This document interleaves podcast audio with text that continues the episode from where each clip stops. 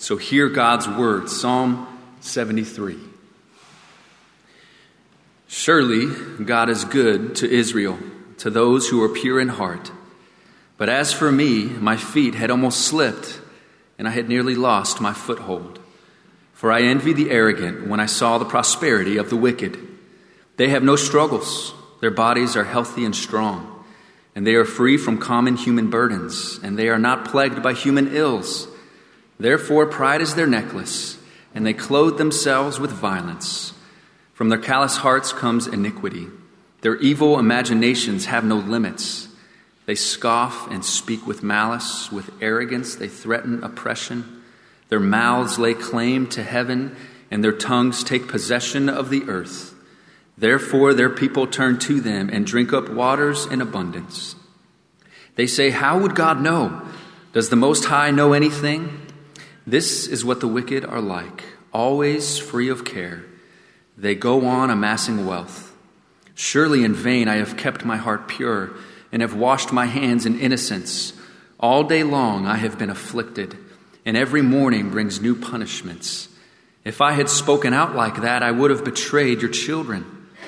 When I tried to understand all this, it troubled me deeply till I entered the sanctuary of God. Then I understood their final destiny. Surely you place them on slippery ground, you cast them down to ruin. How suddenly are they destroyed, completely swept away by terrors. They are like a dream when one awakes. When you rise, O Lord, you will despise them as fantasies. When my heart was grieved and my spirit embittered, I was senseless and ignorant. I was a brute beast before you. Yet I am always with you. You hold me by my, by my right hand. You guide me with your counsel, and afterward you will take me into glory.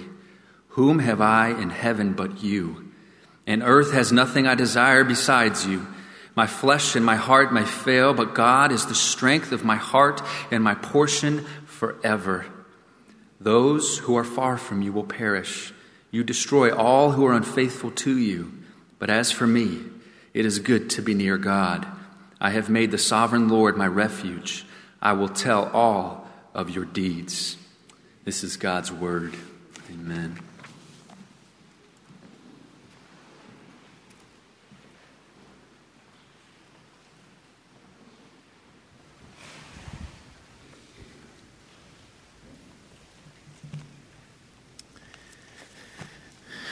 It's a privilege to join you again in College Church.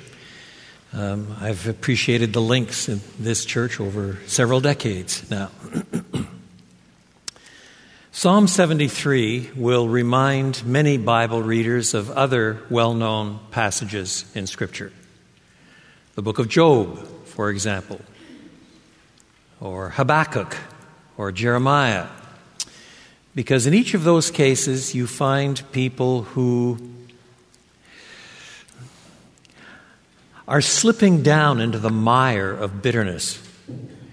In Job's case, he was a just man, a good man, who nevertheless faced the loss of his goods and his family, the mockery of his friends.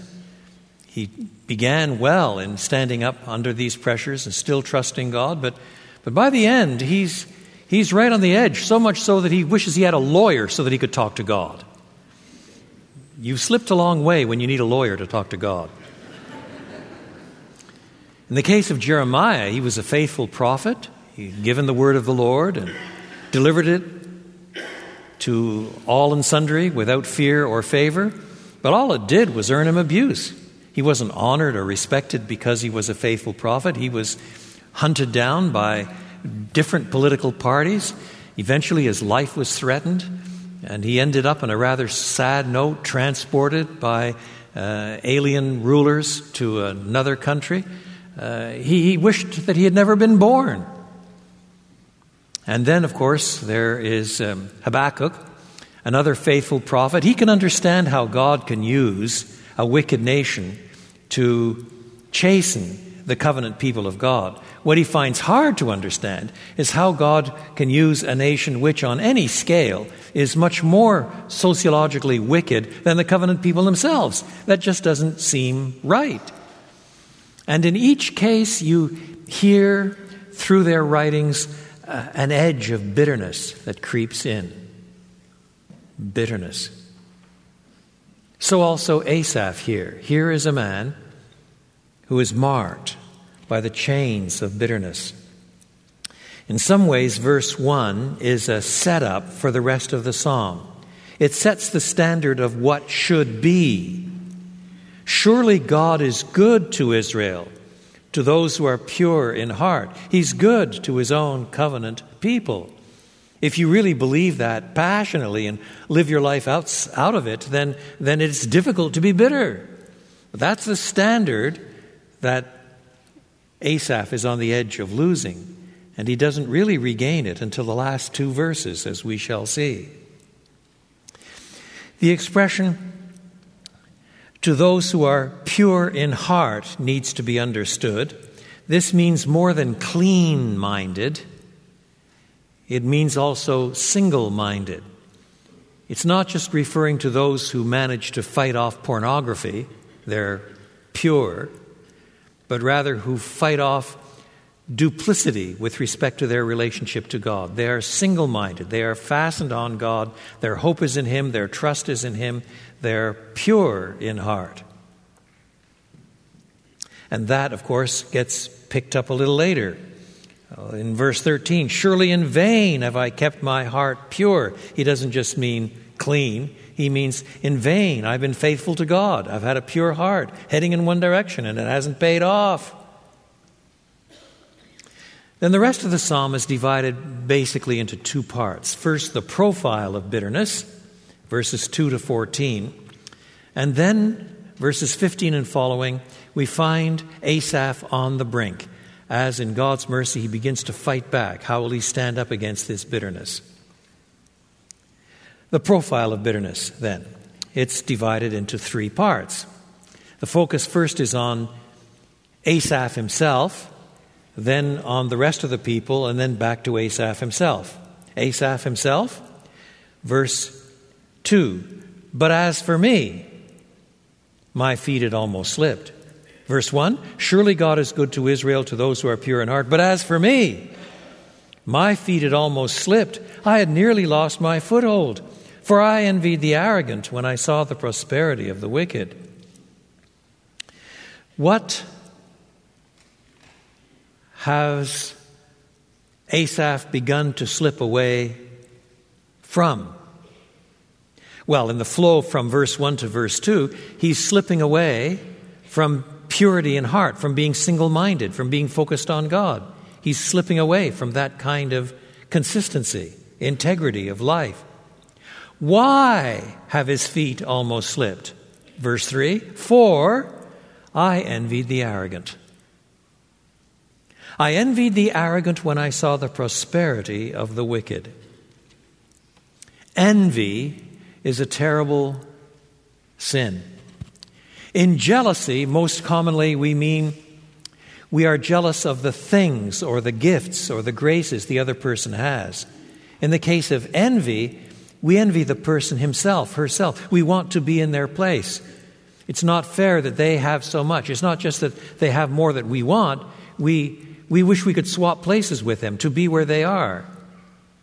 I envied the arrogant. Now, it's bad enough to envy people who are basically more or less as we are. They just happen to have had more luck, a little more prosperity.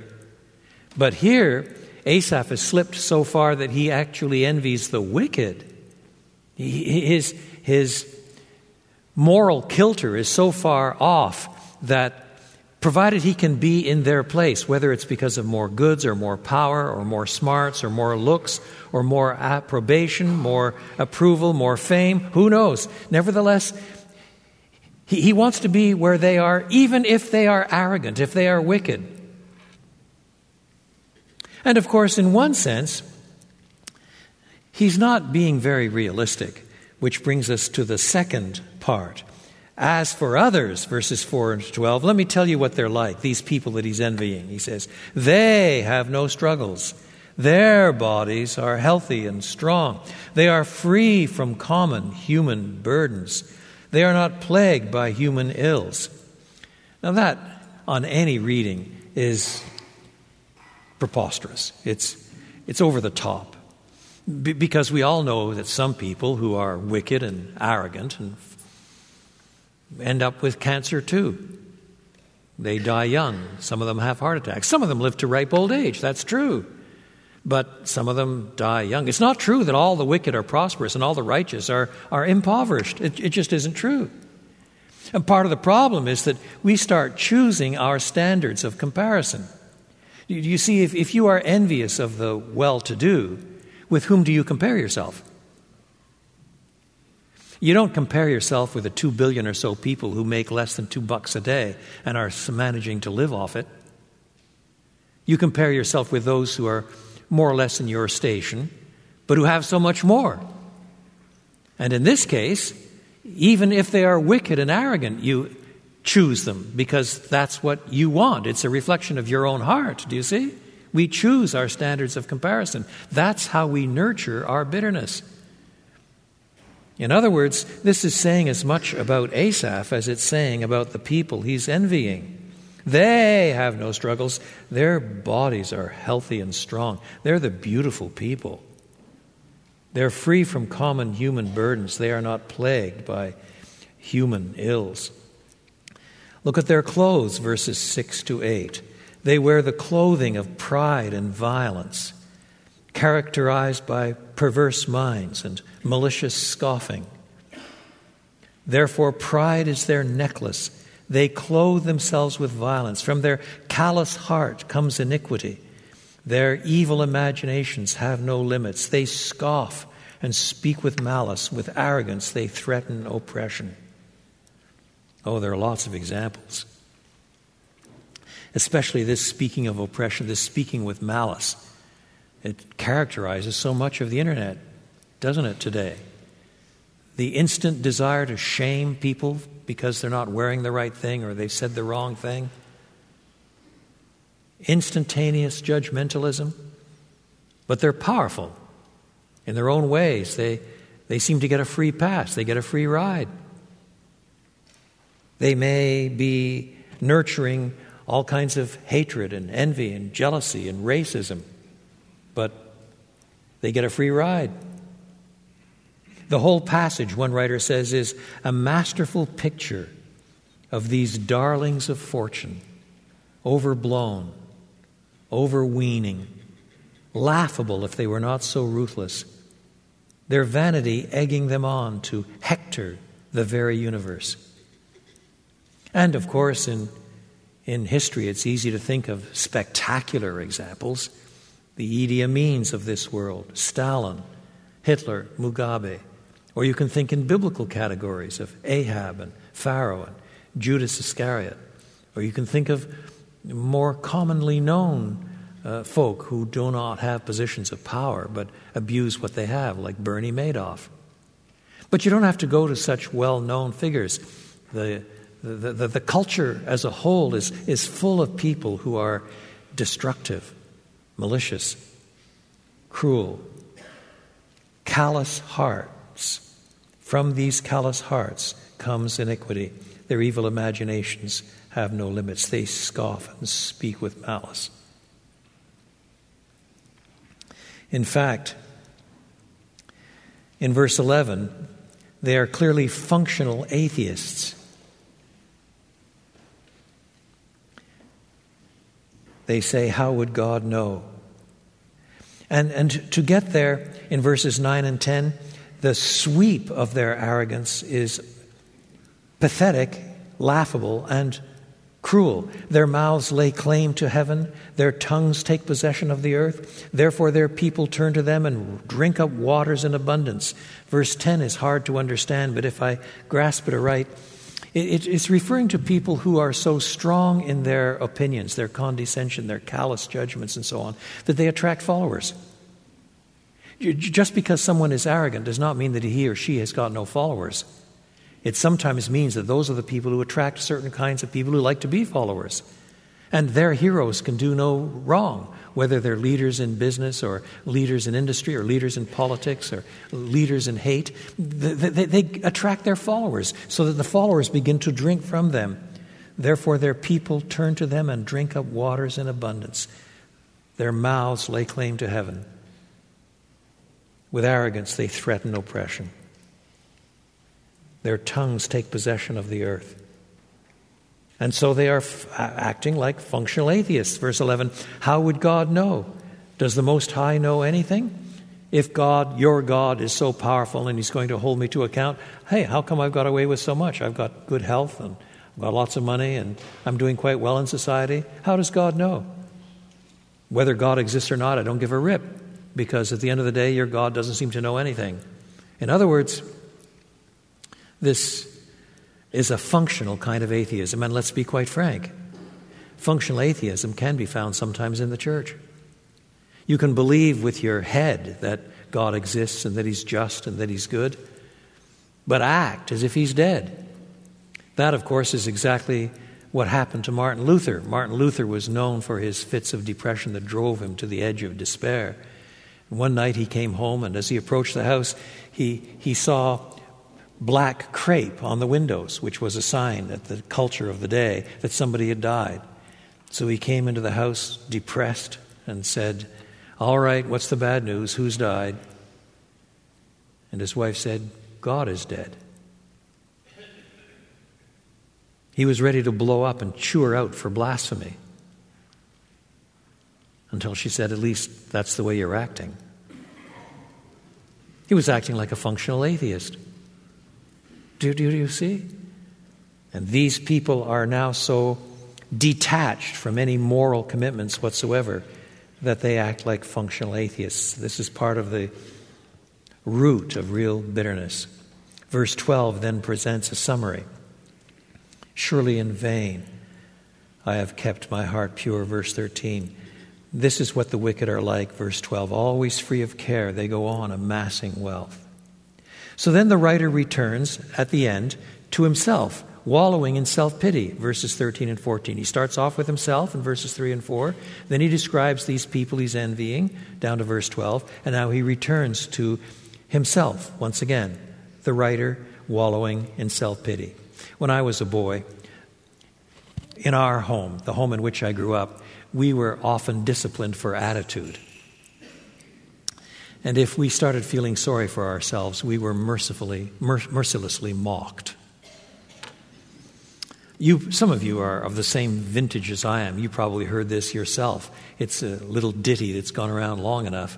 But believe me, if we wallowed in much self pity in our house, my mother would start singing in her lovely soprano voice Nobody likes me, everybody hates me. I'm going in the garden and I'm going to eat worms.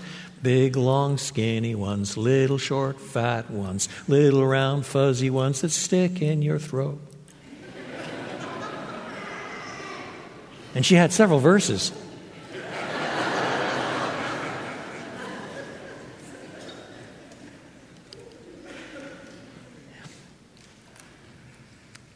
If this is worse than teenage self pity. You know, teenagers go through stages where the world's not fair. Basically, that means I want to be number one and I'm not number one. No, no. This is worse because it is enmeshed in profound self righteousness. This is what the wicked are like, always free of care. They go on amassing wealth. Surely in vain I have kept my heart pure and have washed my hands in innocence. All day long I have been afflicted, and every morning brings new punishments. Here's the profile of bitterness. And then in the second part of the psalm, we find Asaph standing on the brink, having second thoughts, beginning to fight it off. Verses 15 to 26. What stops the writer from drowning in this quicksand of bitterness? Or to put it more personally, what will stop us? Five things. Number one, consideration of others, verse 15. If I had spoken out like that, I would have betrayed your children. In other words, it sounds as if all of what has preceded is still in his thought life. He hasn't let it seep out to public declaration. He hasn't become a public atheist. It's the way he's thinking inconsistently. But now he says, but if I had spoken out like that, he was on the edge. Or back in verse 2, as for me, my feet had almost slipped. But if I had spoken out like that, I would have betrayed your children. That is, you pass on your attitudes to other people. You can pass them on to your own children. If you're bitter parents, your chances are very good of producing bitter children. If you're grateful parents, your chances are very good of generating gratitude in your children. Do, do, do, you see you pass things on? Now, that's just your children. The psalmist's vista is even wider. I would have betrayed your children addressed to God. I, I, I would have corrupted the people of God. I would have corrupted uh, my, my fellow believers. I, I would have betrayed the covenant people.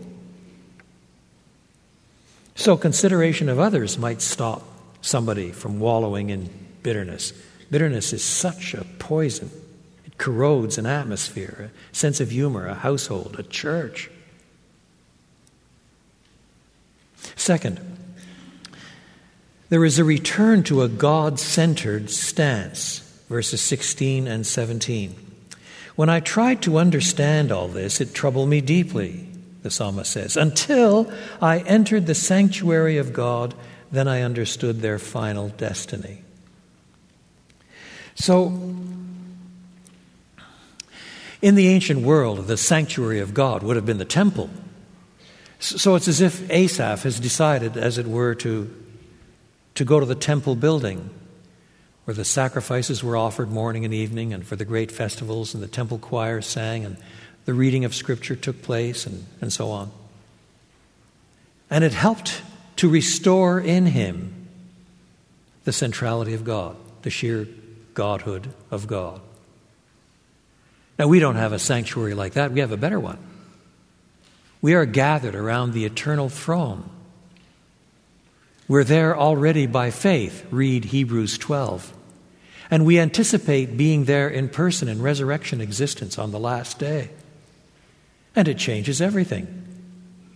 To have this God centered attitude fights off the functional atheism that actually corrodes so many of our relationships. One of the things that this God centered viewpoint changes is the perspective. Till I entered the sanctuary of God, verse 17, then I understood their final destiny. Well, if you judge how productive and rich and prosperous and uncaring Bernie Madoff was for the first 10 years of his working life, he got away with quite a lot. How about the second 10 years? Well, quite a lot. Third 10 years, mm, quite a lot. Uh, how about 100 years? How about a thousand years? How about a million years? How about a billion years? You, you start putting God back into your evaluations of things, and then you have to remember, whether you are a reader of the Old Covenant or of the New Covenant, you have to remember that God is not mocked. Not only will justice be done, it will be seen to be done on the last day. So, part of having a God ordered value system, a God ordered perspective, is, is to remember that your evaluations of who's winning and who's looking can't be very, very accurate unless you throw in a couple of million years. It changes everything. Then I understood their final destiny. And that's teased out for us in the third point. This second point, a return to God centered stance, is teased out for us in the third point, where there is insight from the temporary nature of worldly glitter. Verses 18 to 20. Surely you place them on slippery ground, you cast them down to ruin. How suddenly are they destroyed, completely swept away by terrors. They're like a dream when one awakes. When you arise, Lord, you will despise them as fantasies. C.S. Lewis, in his essay, The Weight of Glory, which you can easily download from the web, writes We can be left utterly and absolutely outside, repelled, exiled, estranged, and finally and unspeakably ignored. And all of this by God's judicial decree. This is what God does. God does this. To doubt this inevitability, the inevitability of God's justice, is to doubt God Himself. It's why Daniel, for example, can, can speak of those who are raised on the last day to shame and everlasting contempt. It's why Jesus can bring the Sermon on the Mount to a near close and say, Many will say to me on that day, Lord, Lord, have I not done this and have I not done that? Have I not preached? Have I not done miracles? And I will say to them, Depart from me, you workers of iniquity. I never knew you. And until we factor in that God centered stance that looks at things from an eternal perspective and not just from our working years, we can't measure things very accurately. A number of years ago, I was asked to lead a, an evangelistic inductive Bible study at the um, Bell Labs in Naperville. It was just a, a dozen or so scientists. The, there was myself and one other chap who were uh, Christians, and the rest had agreed to study the Sermon on the Mount together for a number of weeks and the, we had a couple of rules uh, to, to preserve some order. We weren't going to talk about whether it was true. We were going to find out what it meant. We we're just going to read it and see what it actually said. And, and for good order, we, we said um, I would speak for 20 to 23 minutes while they were eating their sandwiches. And then we'd throw it open up to a clean discussion, and anybody could say anything they wanted and see where it went. So uh, it, it, became quite interesting. There were two or three Hindus and um, uh, of a secular variety, and a couple of Muslims of a fairly secular variety, and a, a number of philosophical materialists who d- didn't believe in anything besides matter and energy and space and time, and, and um, a couple of failed Catholics. And uh, it, it, was a typical profile of a, an educated crop of people in a research facility. And um, the discussions became quite interesting. And then we got to the bit in the Sermon on the Mount where Jesus says, Do not lay up for yourself treasures on earth, where moth and rust corrode, where thieves dig through and steal. But lay up for yourselves treasures in heaven, where moth and rust do not corrode, where thieves do not dig through and steal. For where your treasure is, there your heart will be also. So we read the passage, and this chap interrupted, said, Excuse me, do I understand that aright? Now, of course, he was breaking the rules. What was I supposed to say? Wait your turn, don't ask questions now. I said, Well, what do you think the passage says? And he said, Well, he says, um, most of us in these facilities, uh, we've got our lives pretty well in order and, and mapped out. You know, we're, we're in an ideal research facility, front rank. It's produced quite a number of, uh, of Nobel laureates, and to be frank, some of us have hopes that we'll add to their number. And we have uh, good budgets and good facilities and good projects, and we intend to spend our days here. And around about the age of 65 or thereabouts, uh, we'll, we'll step down and start commanding good consultancy fees and write some of the books that we didn't manage to finish when we were so busy in the labs, and and um, and play with our grandchildren quite a bit, and um, then after that it gets a bit vague. But this Jesus is saying that unless you weigh everything by eternity, nothing else makes sense. It's it's it's all for naught. It's going to be destroyed. Isn't isn't that what he's saying? He says he says you've you, you, you, you, you've got to weigh things from an eternal perspective. Isn't that what he's saying?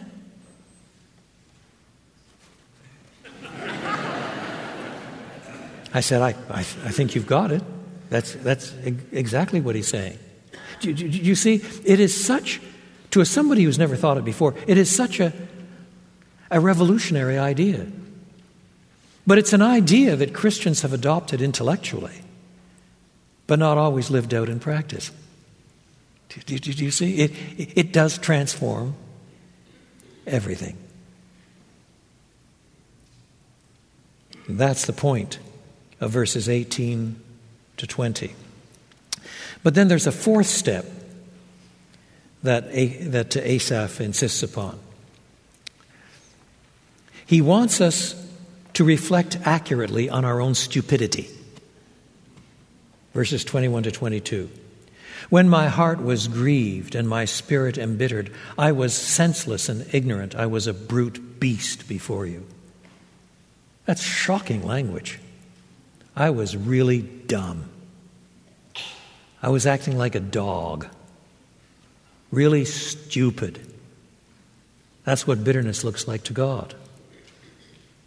These people that we human beings are envious of, these people whose possessions make us jealous, well, from God's perspective, they're not much more than fantasies, the end of verse 20. You will despise them as fantasies. And if that's an accurate way of looking at things, well, then then when my heart was grieved and my spirit embittered, I was senseless and ignorant. I was a brute beast before you. We're used to seeing this sort of thing in a family, of course. Uh, teenagers, as they're going through the years of change, often uh, easily feel that the world is unfair and their noses are out of joint and everybody's picking on me and it's, it's not right. And, and that's partly because they're, they're moving into self awareness and they, they somehow have adopted the stance that they're at the center of the universe. And, and therefore, the world owes them a great deal, a, a sense of entitlement that, that means disappointment is easy to achieve. But it's a bit sad when adults take that stance.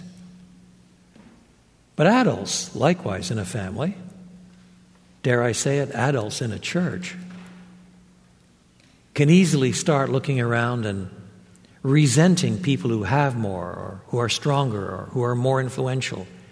And instead of dealing with it or repenting of it, you, you, you, you start bottling it up inside, nurturing it. You, you don't go at the same door as they do in the church building, so you don't have to face up to them. You, you, you, want to avoid them. And, and instead of it being clean relationships of brothers and sisters with different gifts and graces, suddenly bitterness is is controlling so much. And Asaph said, When I was like that, I was stupid. I was acting like a dog, figuring out who's trying to be the alpha male. I was embittered.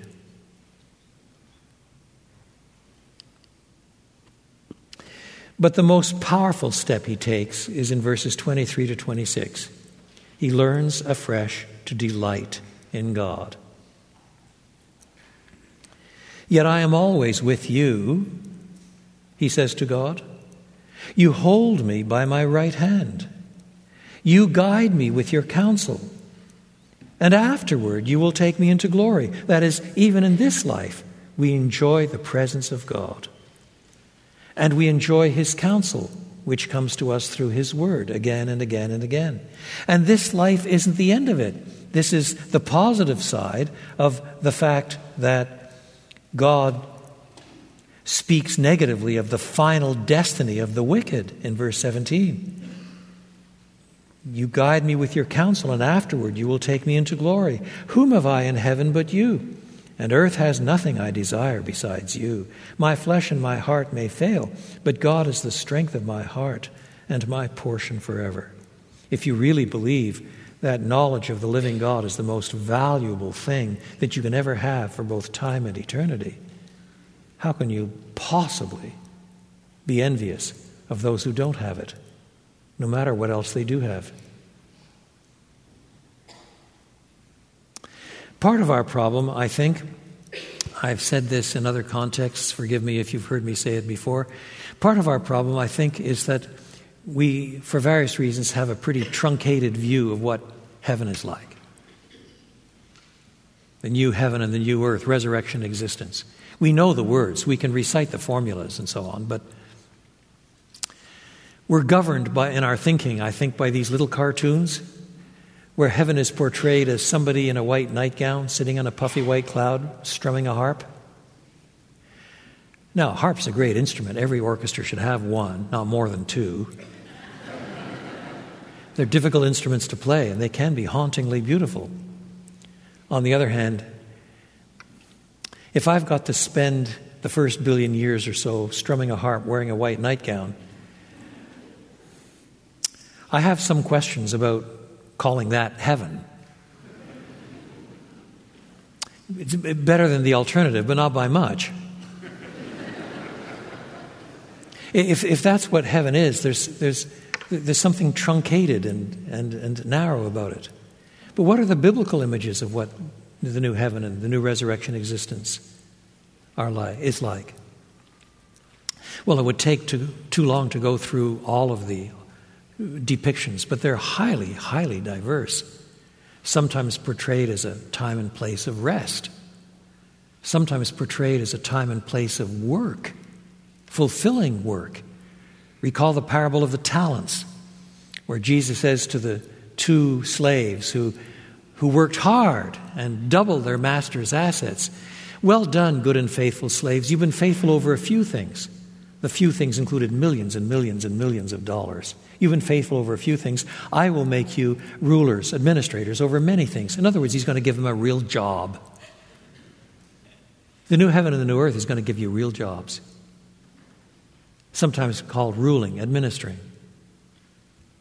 Service joyfully ended and never tired and never corrupt, never facing or being a corrosive manager. And you're going to learn stuff. Some of us think mistakenly that when we get to heaven, we'll know everything. But that's not possible. Our brains are too small. Besides, omniscience is what the theologians call an incommunicable attribute of God. That is, an attribute of God that can't be shared with non God. Only God has the incommunicable attributes. We will never be omnipotent, as God is omnipotent. We will never be omnipresent as God is omnipresent. We will never be omniscient as God is omniscient. So we're going to have a lot of stuff to learn, which means the new heaven and the new earth is going to be an eternity of schooling. Now, some of you at a certain age may resent that, but your heart will change and you'll grow to love it. I like it already. And eternal school sounds pretty good to me. What language are we going to speak when we get there? we assume that it'll be English. but of course, I've got a lot of brothers and sisters in Christ in China who have a different perspective, and they're more numerous than we are. but in point of fact, I don't think there's a hint in Scripture that we'll all speak the same language, at least not initially. The, the Bible says there will be people there from every language and tribe and people and nation. So if there are people there from every tribe, four foot six pygmies from Bolivia, and six foot six Swedes from Scandinavia, well, if there are people from every tribe and every nation, why shouldn't there be people from every language? If it takes me the first million years to learn Mandarin, who cares? Use the second million years for Arabic.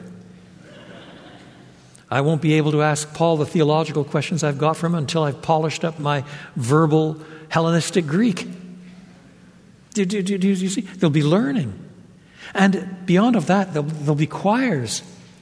Imagine singing the Hallelujah chorus to the thousandth degree in a perfect choir around the throne on the last day. But the best part of all the part that theologians across the century have called the visio Dei, the vision of God. We will see him as he is. The very angels of heaven have to hide his glory from their own eyes. They cannot gaze on him and live. But the Bible says of God's own redeemed people, they shall see his face. And somehow that will be so splendid that it'll breed the most holy joy and ecstasy and contentment and glory and worship and honor.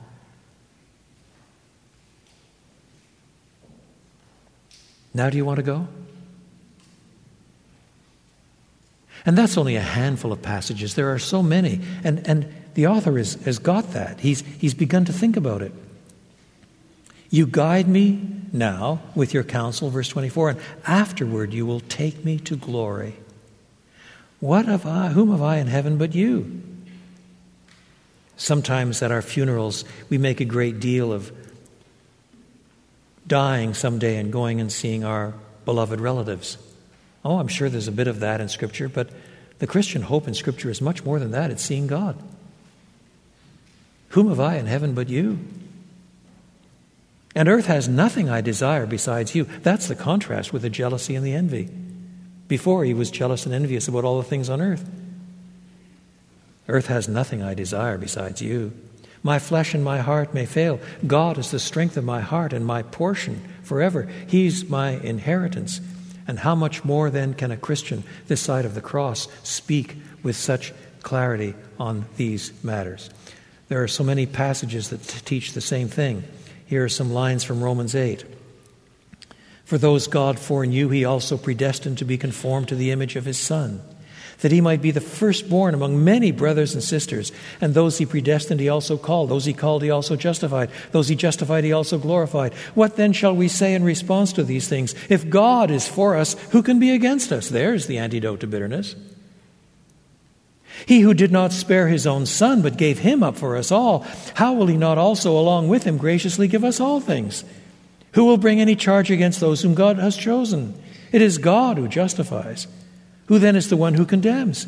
No one. Christ Jesus, who died, more than that, who was raised to life, is at the right hand of God and is also interceding for us, and so on, and so on, and so on. Living in the light of eternity, focusing on God, and from a Christian perspective, remembering the cross, the greatest demonstration of God's love for his redeemed people. Love that brought Jesus, his dear son, to the cross to pay for my own sins in his own body on the tree. And Paul asks, if God has given us his son, how shall he not give us also everything else that we need?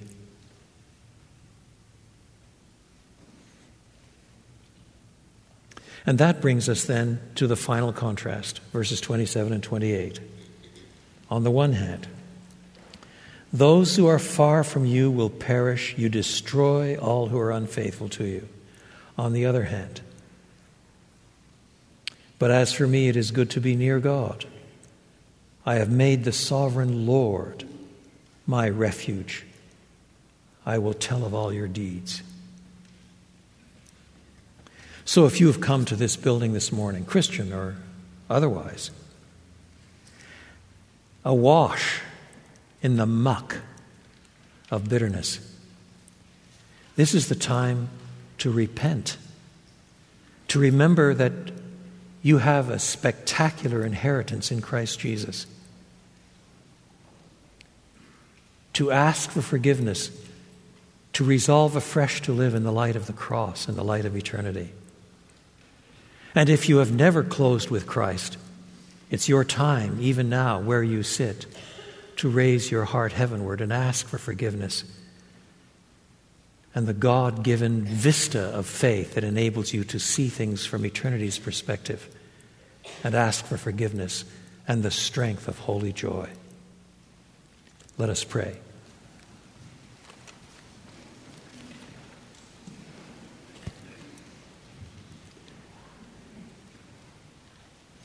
So help all of us, we pray, to live with eternity's values in view.